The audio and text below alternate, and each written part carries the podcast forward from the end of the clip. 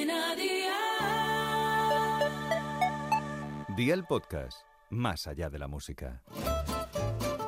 ¿Qué cenó hoy?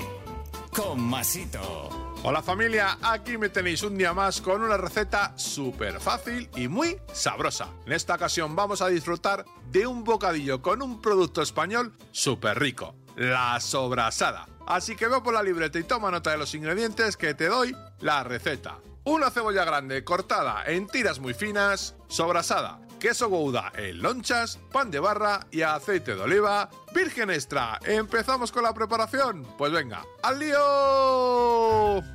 Echa aceite en una cacerola e incluye la cebolla y póchala a un fuego de 5 sobre 9 hasta que esté muy bien cocinada. Resérvala. Abre el pan por la mitad y caliéntalo. En la otra sartén incluye la sobrasada y caliéntala durante un par de minutos a un fuego de 2 sobre 9. Unta ambas rebanadas de pan con la sobrasada, añade las lonchas de queso y cubre con la cebolla pochada. Y amigo mío, ya tienes la cena lista. Así de fácil, así de Aldi. Consejito del día, la cebolla tarda tiempo en hacerse, así que será muy útil prepararla con antelación.